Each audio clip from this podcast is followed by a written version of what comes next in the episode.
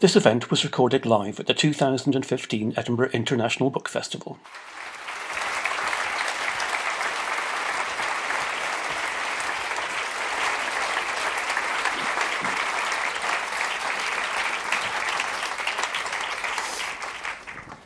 Um, what do I look like coming in with a bag full of records? A friend of mine just brought me some records over from Glasgow, so I daren't trust them to the author tent, that's for sure. Um, welcome, thanks for coming along. What a great day it's been, huh? Jeez. Nice to come in from the heat. Um, it's lovely to see so many of you here, and will you please welcome Viv Albertine?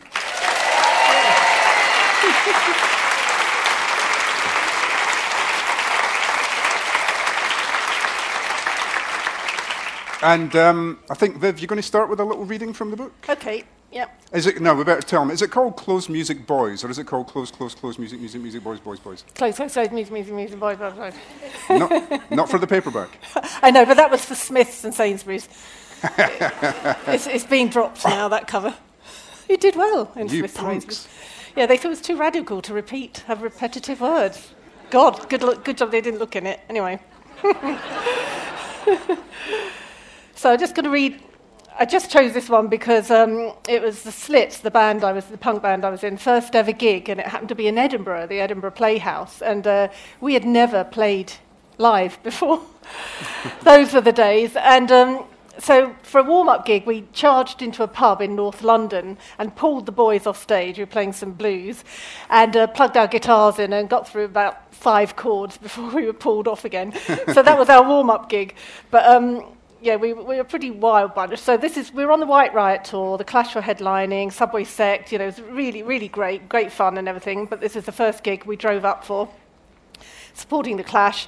I'm going out with Mick Jones, who's the guitarist in the Clash. We met at art school, and uh, there are hundreds. It's full, hundreds of people. So I count in the first song. One, two, three, four, and off we go, careening through. Let's do the split, and I'll shit on it as fast as we can, as fast as we can play it. Mick Jones explains to me later on in the tour that when you shout one, two, three, four, you're setting the speed of the song. I don't know this. I've copied it off the Ramones LP. And I, I just think it's a warning to the band that you're starting and, and it's to be shouted as fast and loud as possible. So I do every song like that. One, two, three, four. We all play at different speeds. Ari screams, I thrash at my guitar, Palmolive smashes the drums. The stage is so big and Tessa's so far away, I can't even hear what she's doing. There's roaring and squealing and air rushing and heat, like we've all been hurled into the mouth of a volcano. We all play the song separately at our own speeds.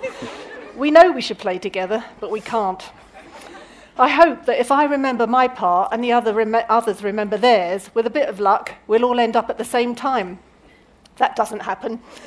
Palmolive is the last, still clattering away obliviously. The rest of us glare at her until she looks up, realizes we've finished, gives the side tom a couple more thumps and stops. One, two, three, four! On to shoplifting. A hail of spit runs, rains down on us through, throughout the set. Great gobs of phlegm land in my hair, my eyes, and on my guitar neck. My fingers slide around as I try to hold down the chords. I look over at Ari and see spit land in her mouth as she sings. I don't know if she gobs it back out or swallows it. I have to look down at my hands or I'll lose my place. Then a skinhead jumps up and tries to pull Ari off stage. I stop playing, unplug my guitar, and hit him over the head with it. this is every gig. Palmolive punches him. She's a good fighter. The bouncers haul him off by his collar, blood dripping down his face.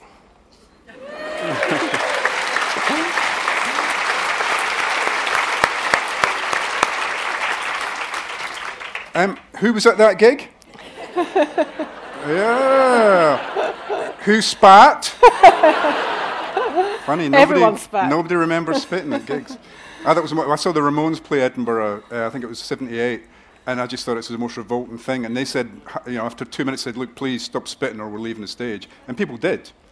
Um, Yeah, we didn't so- because we were girls. We thought we're not going to be all like, oh, don't spit or we leave the stage. So we were about the only band who stood there through it. And then after, after your set, you say this in the book, after you did your, your set, you, you hold charge to the front of the stage uh, in the audience Yeah. to watch Subway Sect. Yeah. And people in the audience must be going, weren't they in the band? Yeah.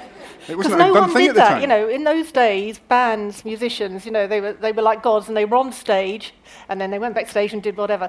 But and you know, they never became part of the audience. In fact, spitting actually wasn't to say we hate you; it was to say we're part of you. It was like touching you in a way.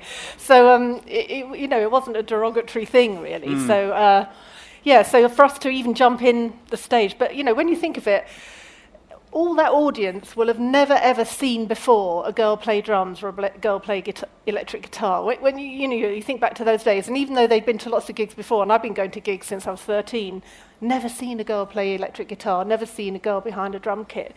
So, I mean, they, they were shocked at even just that, mm. let alone a racket that came and you know the fighting and the sometimes we'd be fighting each other, sometimes skinheads and stuff, and you couldn't be done for GBH. And, oh, and no one went to the police in those days. You know, we got stabbed and attacked on the streets of London, especially. We never went to the police. No, I mean, there's, there's several instances of Ari being attacked. yeah, Ari was stabbed twice. I mean, she was 14 and 15, but was, we, we looked so threatening to the status quo and to the skinheads and to the teddy boys and everyone. You know, everyone hated us, even the feminists. We got letters from Sweden, from Swedish feminists who hated us as well. So, uh, yeah, but we never got done. And Ari would have been, what, about 15 at the time of the White Riot? 15, yeah. She So- should have been at school. Yeah. But um, Uh, yeah, it was also your, uh, you say in the book that it was the, the, the Edinburgh gig, the Playhouse gig, was the first time you'd stayed in a hotel. So yeah, first time in a hotel. Although we were told that um, when they saw us, well, first of all, Larry spat on the floor as soon as we got in the, into the reception. Clearing they, throat, I would have thought. Yeah, when they saw what we looked like, they said uh, that you're not staying in the hotel. They called Don over, who was managing us, and said that they're not staying in the hotel. You know, there's the clash there. Subway Sect all the scruffy boys, but it was the girls who were re- the real rebels, actually. Uh, they, and so in the end, they, got bribed, and they said, okay, they can stay in the hotel if they go straight from the front door to the lift, and we don't see them again until they leave. They're not to come to the bar, they're not to come to the restaurant, we're not to see them in the corridors. Changed days. Every hotel was like that. And Changed then he days. rang ahead, ran ahead, rang ahead to every hotel on the tour sheet and warned them. let's go back a bit then from, from your, your gig in Edinburgh, your first big um, gig on the tour. Let's go back to, I mean, Mick Jones was, was uh, you know, was, a, was a, an influence, a friend. He was a friend, but he was there when you bought your first guitar. Yeah, so me and Mick met at art school. He wasn't in the clash. All I saw was him on the uh, payphone every day down in the hall. I thought he must be splitting up with a girl or something, but he was trying to re- organise rehearsals, you know. And uh, so I sort of learned through him how to put a band together. Not that for one minute I thought of putting a band together, but I was just watching him, you know, seeing what he did. I was mad about music as well. But it wasn't until I saw the Pistols that I made that leap. You know, I was literally tr- having to think in a different dimension because I'd never seen a girl bl- play guitar, mad about music as I was. I, I couldn't make the mental leap that I could do it. Plus, I wasn't musical and I couldn't play. Hadn't had any, you know, it's not like now where all kids have music lessons and it's a cool thing. I mean, you either played recorder or flute, and if you played those, you're a twat. And, uh, you know, or you didn't, didn't do it. You know, it's not like they played contemporary songs in, in, in music. So, yeah, so I, it wasn't until I saw the Pistols and I saw there was someone like me, a boy from a you know working class background who lived in a council flat in North London, went to comprehensive school, all the same as me, but he was a boy. But somehow that one thing I managed to, I managed to make the leap mentally that night when I saw them. And you got some money from, was it a gran? Was it your gran when she died, left you some money? Two hundred quid. And you thought, I can get, I'm going to buy a guitar. Yeah, I thought So you go down to a not music a shop. motorbike or a guitar. All right. so you got, uh, you got um, what, somewhere like Denmark Street, I'm guessing. Yeah, I yeah, mean, Denmark Street. Yeah, the big shop on the corner, and went in there with Mick because I didn't know I couldn't even hold a guitar. I'd never held a guitar in my life. You had to come put a chord together, nothing. So he went in to buy it for me, and at first they thought, of course, he was buying it for himself, and he wondered why he kept saying, "Do you like that one or do you like that one?" And I felt such a fool, you know. I said, oh, I prefer the red one. and why is there no mirror in the shop? I can't see what it looks like against me. So I didn't know it, but I was a It's a true rock and rocker. It's a good- yeah. So um, in the end, yeah, we got um, a little Gibson Les Paul Junior, which was a beautiful choice um, from Mick, and uh, I, I ended up being a Telecaster girl, but that was a good first guitar. And there was, I mean, not every wannabe guitarist um, has a friend who's a guitarist like Keith Levene. Who Yeah. you'd known since what? Since he was about 14? I'd known Keith since he was 14. He was just this little spotty little kid from Southgate, you know, hanging around, much younger than the rest of us. But actually, he was a super sensitive boy, and he played guitar. But the thing is, he played guitar. His favourite guitar player was that guy in Yes, Chris Squire. Um, so, you know, he wasn't like a cool guitarist, but he was a very sensitive person. He was a bit of a virtuoso. Um, couldn't have Mick teach me anything. Too, you know, that was too bad tempered. And as I say in the book, once you shagged a guy, they never want to teach you anything anyway. so I hadn't shagged Keith, and he was a bit in awe of me, so he kept coming round every day, much to Mick's annoyance. And um, yeah, so you know, he, he said, "I'm not going to show you chords."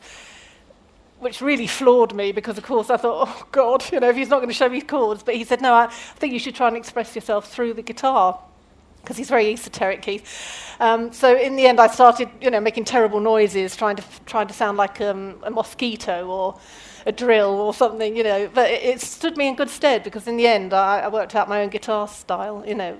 Whereas if I'd been taught the chords, I would have, well, we were determined, the Slits, not to play 12 bar blues and all It, that. it was slow progress, though, wasn't it? I mean, the neighbours weren't terribly happy. No, no, the neighbours, who were quite cool, uh, who worked behind the bar at Dingwalls, where I'd worked, um, which was a club in London, told me, Viv, they came round specifically, you know, like an intervention, and said, Viv, you know, please stop. You're, you're, you're a good person, but you're no good at this. And, uh, you know, you're clever. I'm sure there's other things you're really good at. And, and I was a very sensitive person, but um, for some reason I didn't stop. I wouldn't stop. You know, it's the first thing I think I'd ever really wanted in my life. It was when you were working at Dingwalls, you were working behind the bar there, and you saw a band called Kokomo. Yeah. Who, and most people will have forgotten these days. Yeah. But there was a, um, a, a woman on percussion, right? Yeah, yeah. And that, you suddenly went, oh, right, so It was that bad. I mean, I, when I was buying records from very young, and I used to scan the back of the record covers, you know, just looking for a girl's name, and it would always be something like in the right at the bottom, and thanks and love to my girlfriend Jasmine, or you know, the two backing singers, or so and so from Island Records. Um, and so I would always try to think, how could I place myself in this amazing world, you know, this world of music? It never occurred to me to be a musician. I saw Kokomo when I was on, um, working behind the bar, and I just saw this girl I didn't know it was a girl at first because everyone had such long hair then, but she was, you know, banging away. And, um, and someone said to me, oh, yeah, her name's whatever it was, Jodie, I think. And um, she can't even play, you know, she's just picked it up. And that sparked a little light in my head. Definitely. So, you know, when you have a sort of eureka moment, it's never this one thing. Oh, it's the night I saw the Pistols. Oh, it's the night day I bought my guitar. I saw Jodie from Kokomo. But all these things were coming together. Patti Smith's horses. Yeah, Patti Smith. You know, when I, when I saw a picture of Patti Smith in the music press, I thought, my God, this, this woman looks extraordinary. There's a few lines written about her. I rushed to HMV the day that um, her record came out, Horses, and met Mick Jones outside.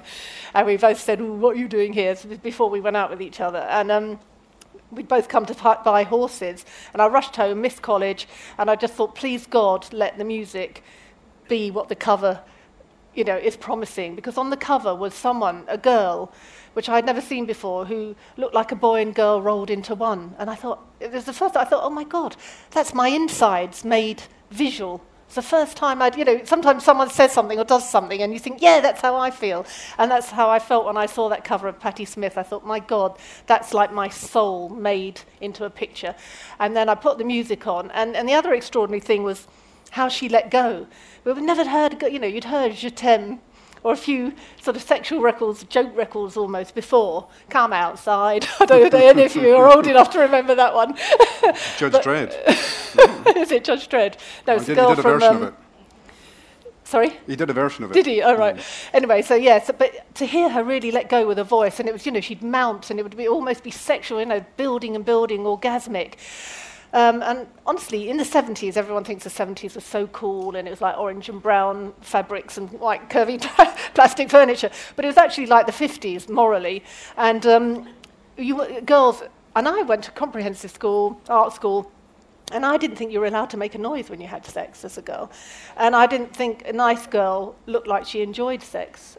So to hear Patti Smith let go, again, as if she was half boy, half girl, one minute be submissive, next minute be dominant, you know, absolutely free with her voice and her sort of sexuality was, was you know, really, really, oh, I don't know, gobsmacking for me. I couldn't believe it, you know, and, and that sort of, so it sort of loosened me up in that way as well, making me think differently about sex and what I was allowed to do and express. And at some point, you decide you're going to get a band. um, you're going to be in a band, and they're going to be called Flowers of Romance, uh, which of course was later an album by PiL. Yeah. Um, Because Johnny Rotten thought of the title. Yeah. yeah. Flowers of Romance. Uh, how, so how did that come about, and who was in the band? So basically, I was walking down Portobello Road with Mick Jones, who's my boyfriend. We were holding hands, and I, I saw Johnny Rotten coming towards me. You know, I only seen him a few times. It was only such a small scene that, you know, it was like we all knew each other, really, a little bit.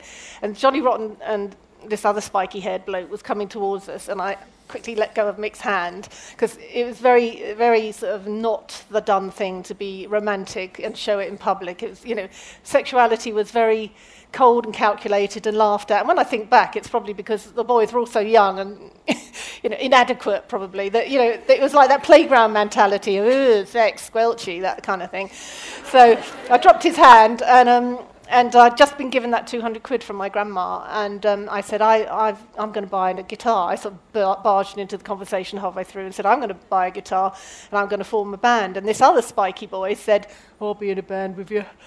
And uh, this is another revelation. Again, you know, it's so hard to put it into context, but this, there was a sort of silence because he was obviously incredibly cool. I didn't think of myself as particularly cool, but no one had ever thought of girls and boys being in a band together before. I mean, you had it in folk bands, you know, where the girls played violin, but they were sort of very feminine or they're warbling away, the singers, you know. But they sort of wore dresses and long hair and everything. But for a spiky haired boy and a spiky haired girl to be equals in a band, you know, she wasn't the singer. It suddenly, you know, John was standing there with the Pistols and Mick was standing there with the Clash, and suddenly they looked kind of a bit old fashioned me and Sid are going to be in a band. And, um, and Mick was sort of grumbling on the way home, you know, you see, you don't want to hang out with him. He's, he's John's mate. He's not all right in the head, you know. But um, yeah, so that was carried on being a bit of an argument for the next few, year or so. But so it's another, you know, But Sid- it Sid- was a Sid- time of sort of revelation. I mean, Sid. Vicious had decided he was going to play saxophone. Yeah. I just knocked me out. No, because I said to him, "What do you play?" And he said, "Saxophone."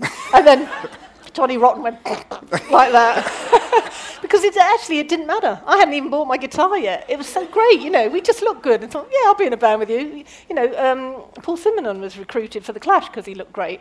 So it was just such a lovely free time. It was like a little crack opened up in the world, you know, in our little world. Suddenly, I didn't have to be a primary school teacher or a police cadet or, or you know, or nothing, sign on for the rest of my life. Suddenly, it didn't matter I didn't play. It, it didn't matter that I hadn't, I wasn't musical. It didn't matter I was a girl. Just a little crack for a moment, and shot through it.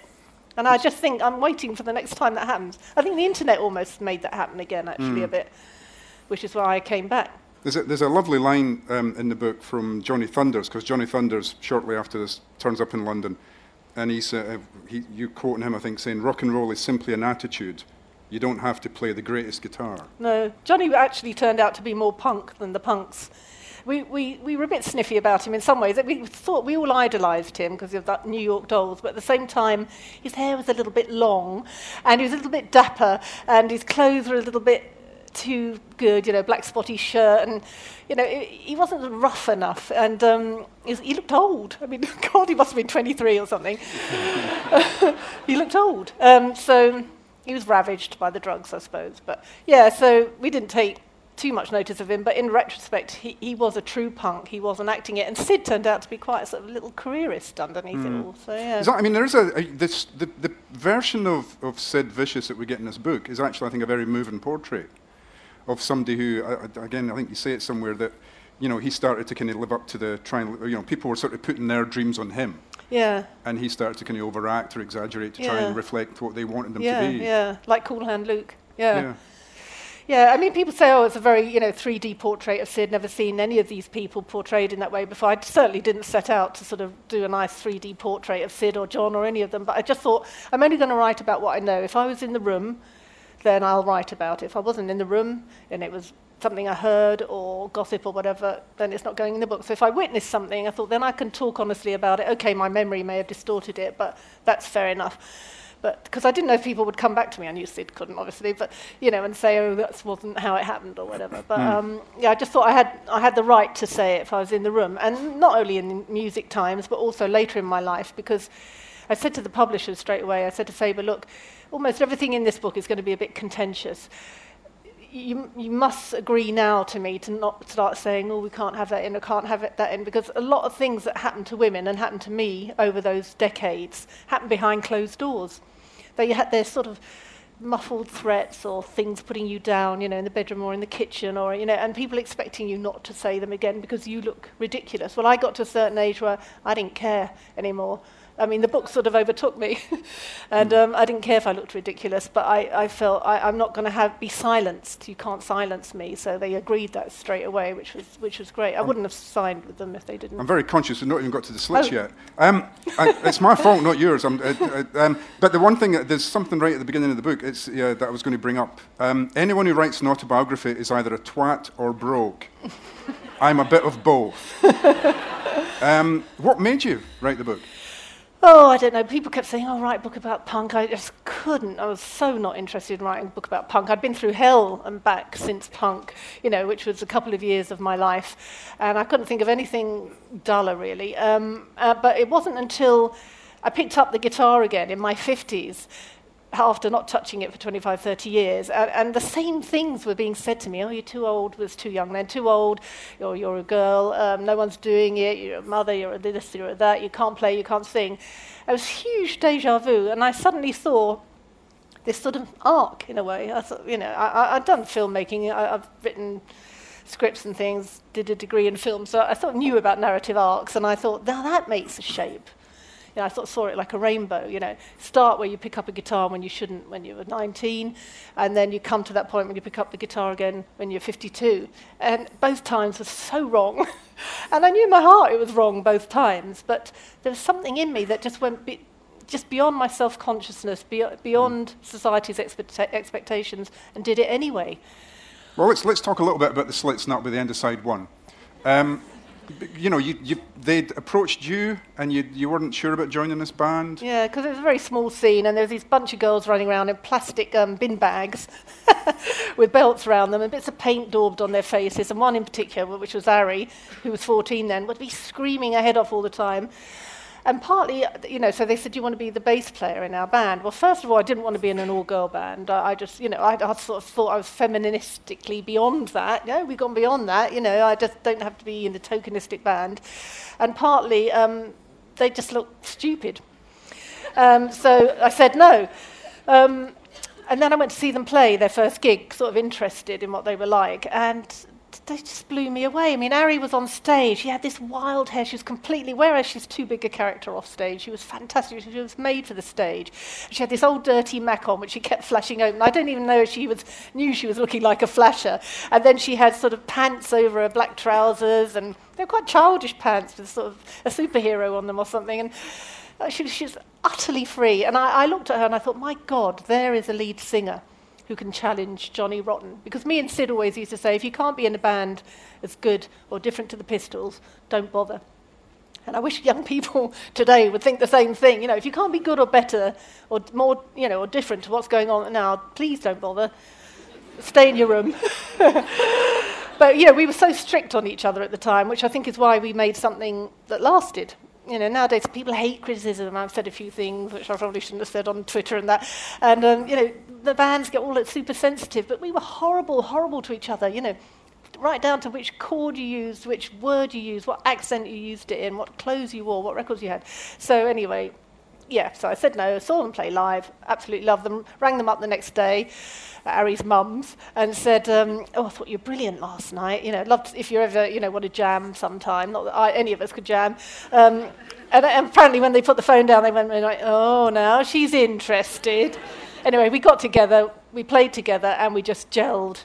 And because I'd worked with Sid and it was so awkward and so awful and nothing was ever done, we rehearsed for a whole summer and never wrote a song, never played live, but still everyone thinks about this gig, which is totally, pu- this get band, which is so punk in a way. But um, so I knew when me and Ari wrote well together how precious that was actually. So if I hadn't had the bad experience with Sid, I wouldn't have known that. And you'd decided quite early on that you were going to approach, or no, you weren't going to approach, you were going to record an album for Island, Yeah. Who at that time were mostly known, I guess, for reggae and John Martyn. Yeah, because I, I, in Amsterdam, I'd gone to see this gig by a band called Bronco, and I'd fallen in love with the, the singer's voice I thought was amazing. So I tracked it, tracked down his records, and through through tracking down his records, then I started to look at other bands and realise that Island was like a stable, you know, which wasn't really happening so much back then. You, you know, it was all CBS, EMI, and they would just sign whoever they thought was going to be big. But Island had this little coterie of really interesting bands, so I got to know the label, and I just sort of fixated on it. And not then did I think I'd be in a band, but when I came to being in a band. And Ari was mad about reggae, so I managed to persuade her that we were going to track Island down. I mean, we got asked loads of times to sign a deal with just some company who wanted to make a quick buck out of punk, you know. But we hmm. waited two years till we thought we were ready. And I think we made a real classic album. Yeah, That's what we intended. Yeah. I mean, they, they, sent you into the countryside to do it yeah. with Dennis Bovell producing. Up, yeah. Dennis Bovell producing. Mm. Um, I mean, it seems like it was ticking all the right boxes. Oh God, that was amazing, amazing. You know, we were we were shut in this farm in the country, countryside with Dennis Bovell because he, he he was a bit. Um, he wouldn't turn up on time, so they thought we'll lock Dennis over there. And with these girls, you know, we, actually we were real hard workers. They they misjudged us because we looked so crazy, but we were intensely hard workers. But um, anyway, so we'd go every day into this into this um, barn, and the, the um, booth was up there and they boomed down at you, out of time, do it again, do it again, until I was on my knees crying because, you know, we couldn't play, but Dennis is a real fanatic about everything being in time and the rhythm. He wanted this album to be great and, and he made it so great. It was the best thing you could ask from a producer. There's a lovely anecdote of him just deciding that some, one track needs something else and yeah. he just goes and collects bits and pieces and lays them out and he just oh. starts doing kind of percussion with them. Yeah, yeah, because, you know, Dennis is a true musician. He loves all kinds of music broad, but he, he was put in prison because of his sound system. And in prison, he had no instruments, so he learned to make music just using his mouth and whatever was in the cell, basically. So we came to this track, we said, Oh, it's just not quite right, Newtown, it just needs something, some little delicate thing. And he said, Leave it to me, I'm going downstairs, turn all the lights down. And, you know, there's all maracas hanging around and shaking sticks, rain sticks, this, that, and the other. He didn't pick up any of them. He picked up a box of matches, a glass, um, a spoon. I think that was it. Mm.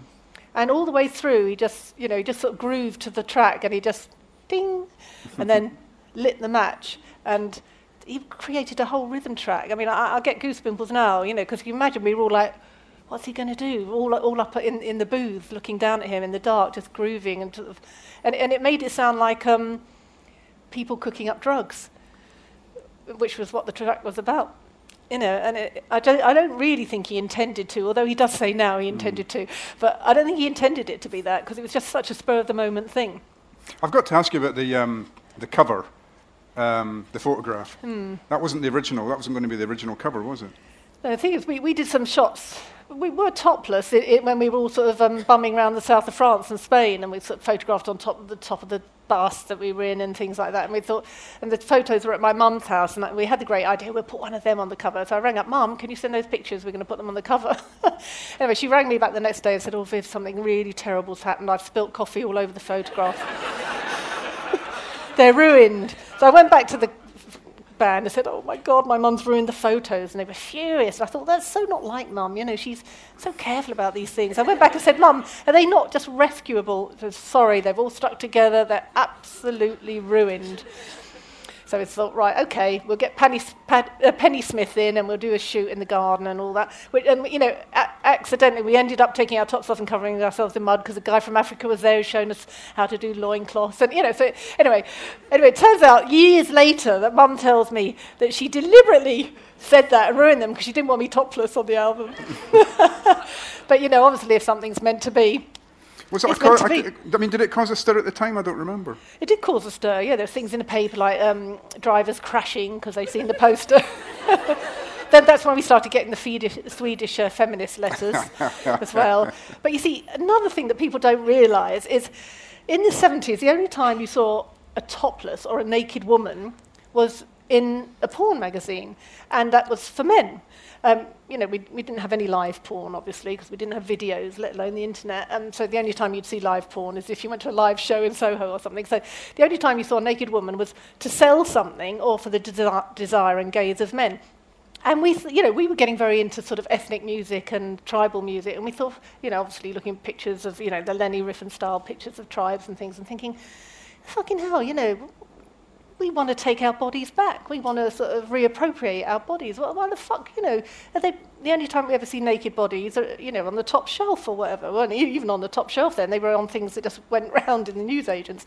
And um, so we, we thought, yeah, that's when we were thinking, you know, as we were putting the mud on us, why the fuck can't we do this? So, um, you know, we weren't glamorously naked or anything. We were all lumpen bodied. Ari's quite pubescent in a way.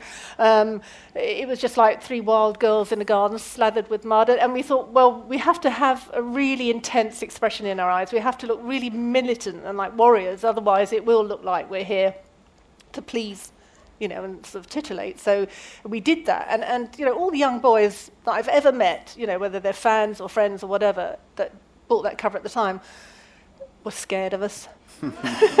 it wasn't it wasn't really sexually arousing. It was scary to see girls like they were intrigued. But you know, the look in the eyes was like, yeah, come on then if you're hard enough. But that sounds wrong. No, no, no. but you know, anyway, so but you know, even now people say, "Oh, I didn't get the cover. I thought it was sexist and everything." I think, "Oh my God, if you'd have only known what it was like in those times, you know." Mm. But everything we did was just slightly misunderstood everything we did was slightly hmm. misunderstood mm. the slits, which is why, why we never sort of. Well, you did one album for Island, and then uh, they dropped you. You went to CBS, made a second album, and then the band falls apart. I guess Ari got mm. pregnant, and mm. things just. It's been about six or seven years. You know, yeah. what I think made it fall apart was Mar- Margaret Thatcher got in, and suddenly the whole of England, Britain really shifted to sort of being commercial and money making, and people started, women started getting, you know, pedicures and manicures, and it started being like Americans, groomed and wanting to earn money and working hard. It, it was most un-British. and you know that even extended. Well, the music business became very slick suddenly, and you know I'd go into CBS and I'd see someone like. Um, oh, the guy from Wham going in with a briefcase, no guitar, you know, mm. and, and proper meetings, and oh, it just completely changed. And I thought, I don't want to be in this world anymore. I'm not wedded to music, which some people think is, you know, really, really the worst thing you can say. I'm not wedded to music. I'm much more wedded to the message than I am to the medium. So that's end of side one. Mm. And I'm sorry it's taken a long time. It is only half the book um, if that. And we've not touched on your very early life at all, which is also fascinating. relationship with your dad. There's tons in this. It's a, it's, a, it's, a, it's a really, really big story, I think. But let's move on to side two, which um, kind of segues nicely from what you've been saying, because you then become the, what is it you get into? You get into aerobics. Yeah. And you become the, only the second teacher of aerobics in the UK. But everyone laughs about this. Well, it's not, I mean, you know, it's not what I would, it's like saying Sid Vicious playing saxophone. No, but the thing, it isn't because, yet again, no girls did any sports. You know, there was, there was Tessa Sanderson, or um, the one who threw the javelin, mm. and... It was Mary Peters. Mary Peters, yeah, there was a, there was a few athletes you, you know, occasionally saw if they did something amazing on TV. You, you, know, it's not like now you see girls playing football. You couldn't buy any workout gear. I had to send off to America to get, you know, tights and leotards and stuff to teach. Girls never got sweaty, tied their hair back, had no makeup. You know, you never saw a girl jog. I mean, you didn't see men jog either, really, but, you know, everything you take for granted now, gyms, you know, no girl would set foot in a gym. I mean, there was the occasional sort of gym on top of a shop somewhere which no girl would set foot in, full of weights. There was, there was no sport culture for women. Um, so when the aerobics thing happened, I remember reading Jane Fonda saying, you know, this is the first time, you know, girls and women can join in. The first time she went on holidays to the countryside or the lake or whatever, and she was fit enough to join in. I mean, literally, women sat on the side while the men played with the children or, or did the sports or went into the sea or it, it, was, we, we had no energy about us. We had no life about us. So I was knocked out by aerobics. You know, when the first person class I went to, um, and everyone, there's pumping music, and everyone was, you know, jumping. It was, it was the first, she was the first person to ever teach it. And she trained me up to be because I got good and became obsessive, she trained me up to be her, one of her teachers, you know, and we went around doing it and everything. Um, and I taught in the ballet schools in, in London, central London, in Covent Garden, and bit by bit, people stopped go- girls stopped going to the ballet classes and started coming to my aerobics classes. And I'd see all the ballet teachers on the window all sneering in at me, and not oh, bad for their legs. And, um, I was packed, packed. In the end, I was teaching from huge nightclubs. Um, you know, I'd have about 10 girls on stage who'd learnt my routines and stuff, and we would boo me out music and reggae and Grandmaster Flash, and it, it, was, it was a revolution, again, uh, in physicality, because I remember when I was younger thinking, oh, the boys, they roll down the slopes together and they punch each other and they play fight. We didn't do anything physical as girls in the 70s again, it was like the 50s. You know, mm-hmm. you didn't make noise in sex. You didn't run about and get sweaty. You didn't, you know, we didn't see like you see footballers fall over, you know, get all muddy, jump up, cry, I'm all right. You know, none of that culture for women. So I just want to, you know, explain that it seems funny, you know, punk rock to aerobics, but it it's was part, part, part, of the journey, if you it's like. It's part of the yeah. journey, yeah. yeah. But you hadn't given up on, on artistic you know, creation either, had you? No, I was also I was going to evening classes because I intended to go to film school because I thought I, I, I'm the sort of person who thinks what's the most interesting thing happening in the world right now. I'm going to try and place myself in it. Now, sometimes it take me two or three years to get up to speed. So it was music. Well, before that, it was like art. You know, I was going to art school. I, you know, I liked art pop art and all that kind of thing. Then it was music, then it was aerobics, and then it was film. You know, 70s film and film criticism was really interesting. So I went three years, you know, retrained, you know, sort of lost my identity really and, and went to film school, got into film school, did three years film school, came out as a director and started directing. You were working away. for the BBC, you were doing adverts? What sort of yeah, not so much adverts. I was doing, well, MTV had just started, I did loads of pop videos and uh, crimes things and, you know, just whatever. You know, as a jobbing director, actually, bit by bit, I forgot that I had any um, creativity in me and I just kind of well, got a bit 80s about it. There was one thing that of, there was one thing that jumped out at me, which was that you were going to do a film about female gangs in Scotland. Yes. Start, you know, started to write a film about a girl gang in Scotland. Why, why Scotland? I've written it. Well, because my best best friend, who's still my best friend, was brought up near the Moray Firth. I think it was near there where they had the oil rigs, mm-hmm. and um, she, she, was in a trailer park there, and, and, she used to tell me all these stories about, you know, they were the first people, because the Americans worked on the rigs as well, to find out about barbecues and chewing gum and all these, all these things that we didn't hear of in the 70s because we didn't have American culture in our lives. They had on this trailer park um, and so I, I, thought it was really an interesting juxtaposition of people, you know. And there was this girl gang that formed on, in the trailer park, and I, I just thought, what? That's a film. That's a great film. A girl gang in the 70s, all dressed in that gear, and they buy their stuff from catalogues and over the knee striped tights and hot pants and all that. And um, you know, in the American influence, so it's called Oil Rig Girls. It's still in my. I still think it'd be a great film. I think it'd be a great film. It was well. just honestly that far from a green light, mm. and it fell through at the last minute. Yeah. Mm. Are you going to do a little reading for us again? Yep. Um, I don't know what she's going to read. I have no idea. It's going to be a big surprise. I'm, scanning, I'm, I'm really rushing through this bit because I want the audience to get some time for questions as well. But All we right. did start five minutes late, so we're not going to finish dead on time. If anybody needs to rush out, I apologise. That's fine. Yeah, I won't swear at you. We're here for a bit. Okay, so this is 2009, and my marriage is well and truly over. I've been married for 16, 17 years, but when I picked up a guitar, it was like, uh, no, if you're going to play guitar, the marriage is over. We'd been through hell, and that was, that was the breaking point. Anyway, so my marriage is well and truly over, and I can't stop thinking about sex. I'm not usually in the least bit bothered about sex. I can take it or leave it, but suddenly I have an urgent desire to shag someone. And this is for one extremely important reason. I'm sure as hell going to do it before my husband does. So I choose a man who's very keen on me, but more importantly, he's not intimidating in any way physically. He's not handsome or fit. He looks like a minicab driver. Actually, he said that about himself, but I do agree. But this is perfect for me. He makes me feel safe enough to give it a go. Dot, dot, dot. The room is dark except for a puddle of light on the floor from the full moon. The glass sliding doors are open and a warm sea breeze wafts around us as we lie together naked, tangled up on the sofa after a fairly successful fuck. I'm off somewhere in my head congratulating myself. Ha ha, I did it before you, na na na na na. When the minicab driver interrupts my thoughts. You're very wet. I reach down between my legs and touch myself. I am wet. Not, oh, that was fun and I'm so turned on wet. I'm absolutely soaking. I lift my hand up to have a look. It's covered in blood. Our entwined limbs appear black, pale and luminous in the moonlight and the blood splattered all over our bodies looks black. Sticky black blood. It seeps into the sofa cushions and drips down onto the floor like we spilt a tin of molasses over our laps. I jump up and a river of red gushes down my legs. What the hell is happening? We're in the middle of a bloodbath, like the prom scene in Carrie. In my head, I can hear Carrie's mother screaming, The curse of blood is punishment for sin.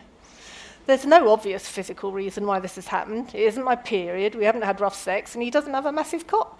So, what the fuck is wrong with me? It must be true. This is punishment for having sex without love, punishment for being so shallow, for daring to think I could leave my marriage, go out into the world, and live a liberated artistic life. This is punishment for being a bloody, feisty, witchy woman. And here it is, haunting me again, my old enemy, blood. Bloody, bloody blood. Always there when you don't want it, and never there when you do. I feign nonchalance, calmly excuse myself, and walk into the bathroom to take a shower, completely forgetting about the guy covered in red stuff in the living room. I turn the water pressure up high. Hot water smashes my, into my face, pours down my body, and erases all evidence of the blood. But even this vicious shower can't obliterate the nagging thought. It can't be, can it? Surely not. Not now. Not now I'm at the beginning of a new journey, striking out on my own. Not after all the risks and courage it's taken me to get this far. Please, God, not return of fucking cancer. Um, yeah, because you, you'd been through the mill uh, to try and have a baby. IVF, what, 13, 14 times or something? Yeah, Yeah, seven so- years of IVF. And yeah. selling all your worldly goods to sort of go to Belgium and get special treatment and stuff. But you did, did conceive and did have a, a, a beautiful baby. And then three months later along comes cervical cancer. Mm. It's an extra. I mean, the, the, the second half of this book is, a, is quite harrowing. It I is think. harrowing, yeah, not but it's also a story of survival. Yeah, Somebody who's desperate to survive. yeah. And I love the bit that when you're getting the cancer treatment, you're very claustrophobic, so you don't want to go in the MRI, the mm. scanner. Mm. And how do you cure yourself of that?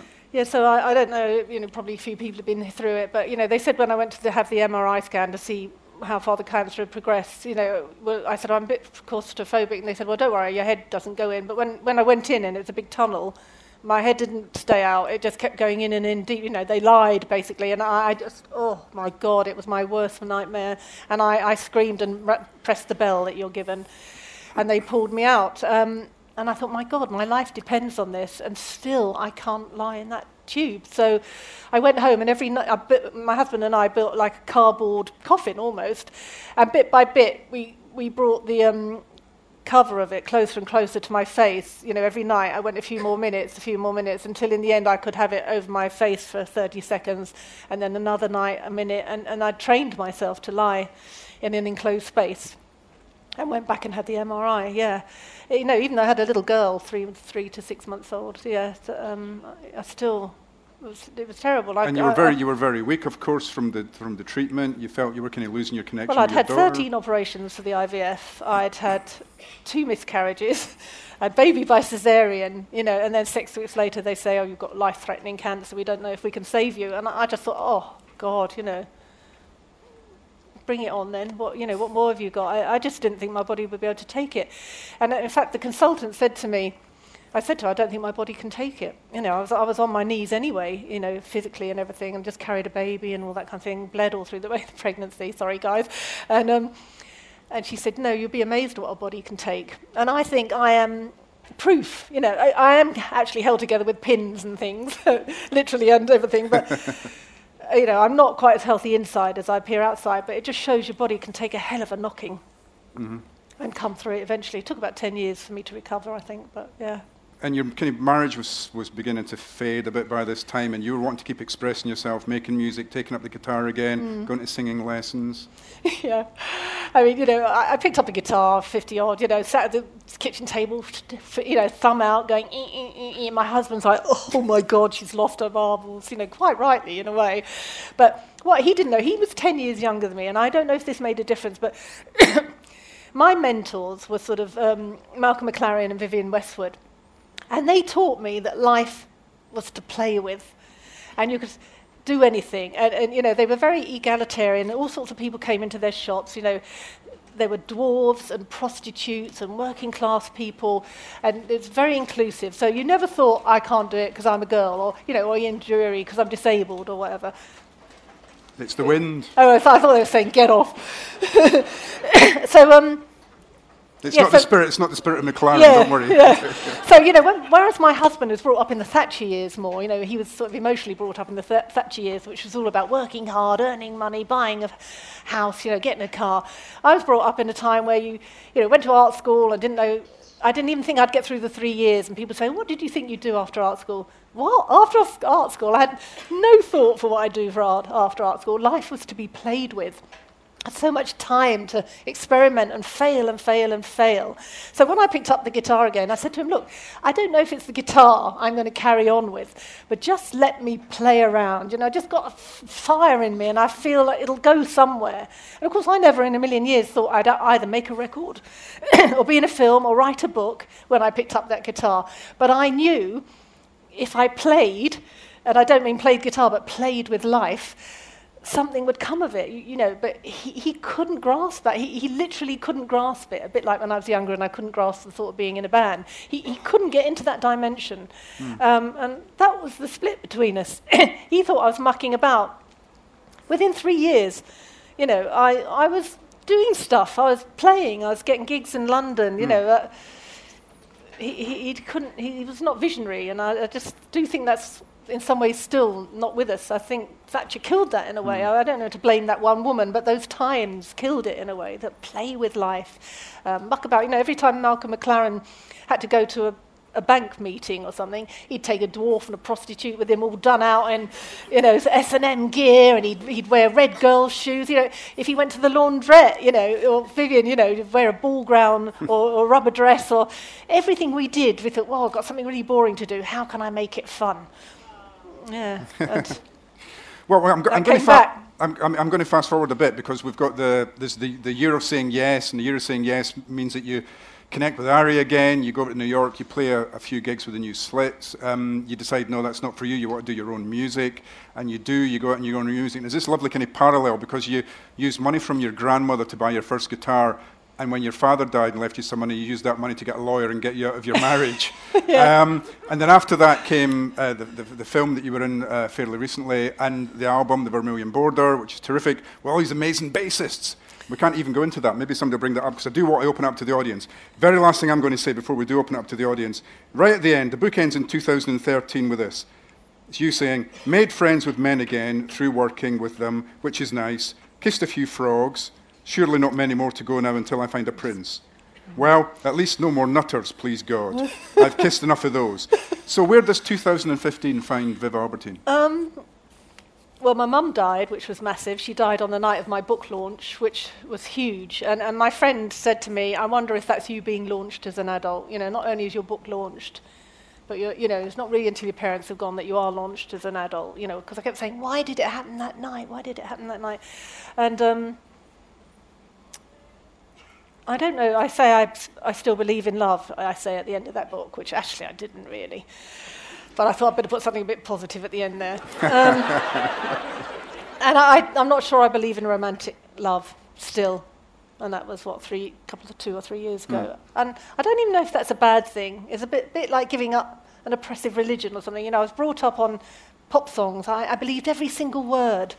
Um, I thought I would find that big love. I thought all boys are going to be like John Lennon. You know, you can muck them about and they'd come crawling back, crying, and they'd love girls and they needed girls. And you know, I, I was actually brainwashed, as so many of us were in those days. And I sort of looked for that big love all my life, you know. But the trouble is, possibly if I'd been a gentler sort of person, girl, it might have happened. But to be an artist and a woman in those years, and even in these years, you know, it's not really conducive to a partnership like that.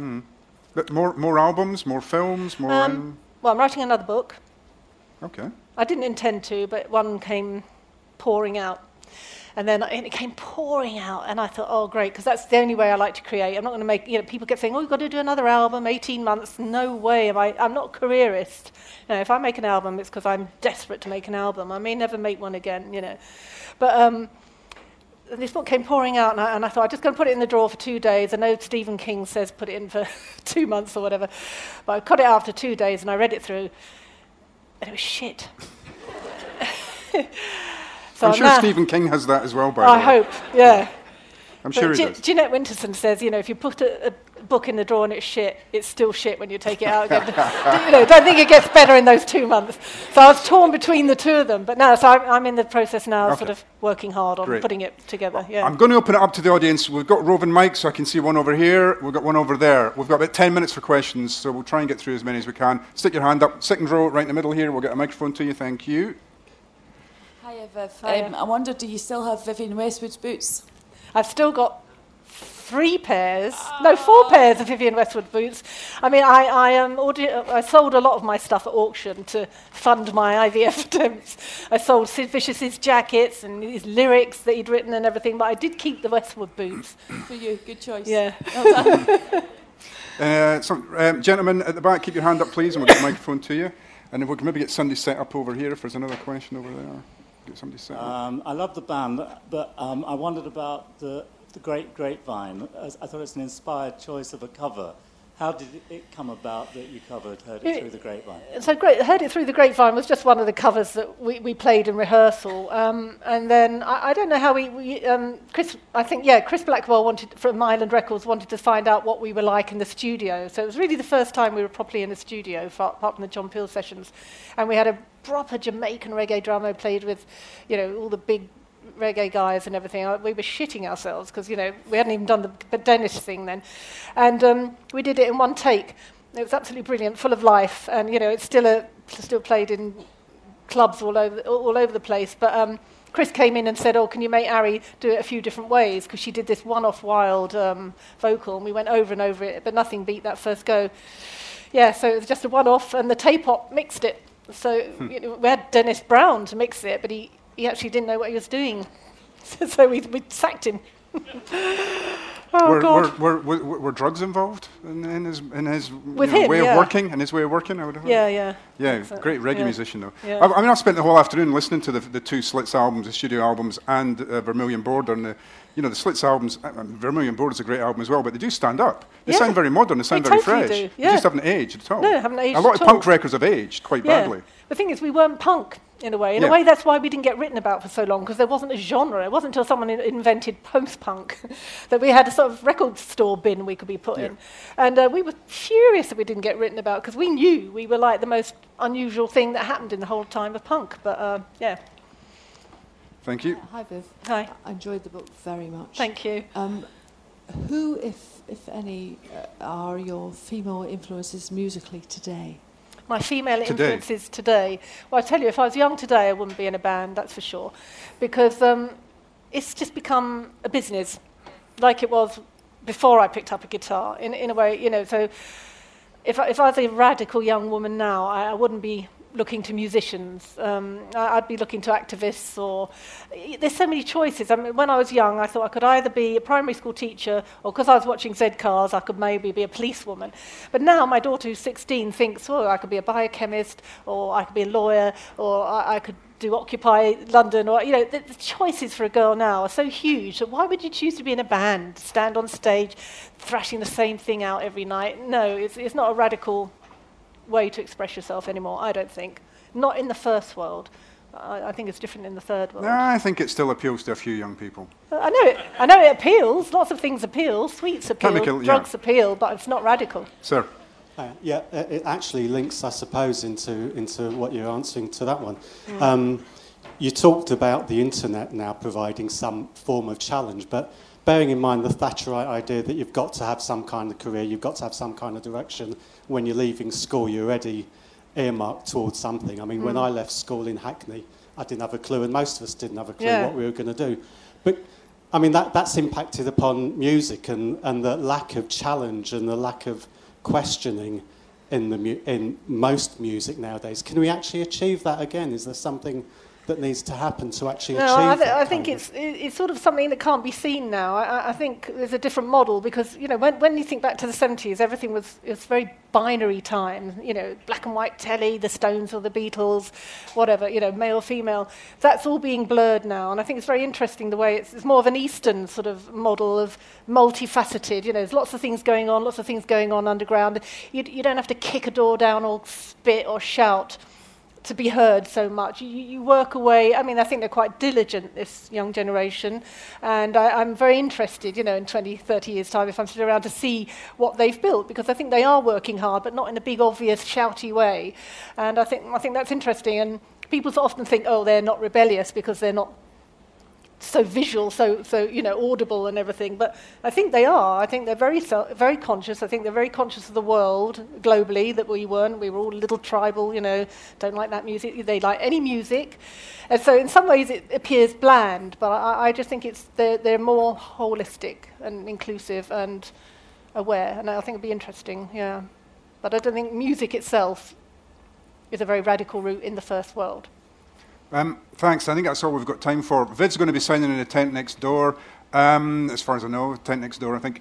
Um, write the next book. Yep. Please come back to Edinburgh and see us again. There will Thank be you. no spitting, I promise you. Viv Albertine. Thank you.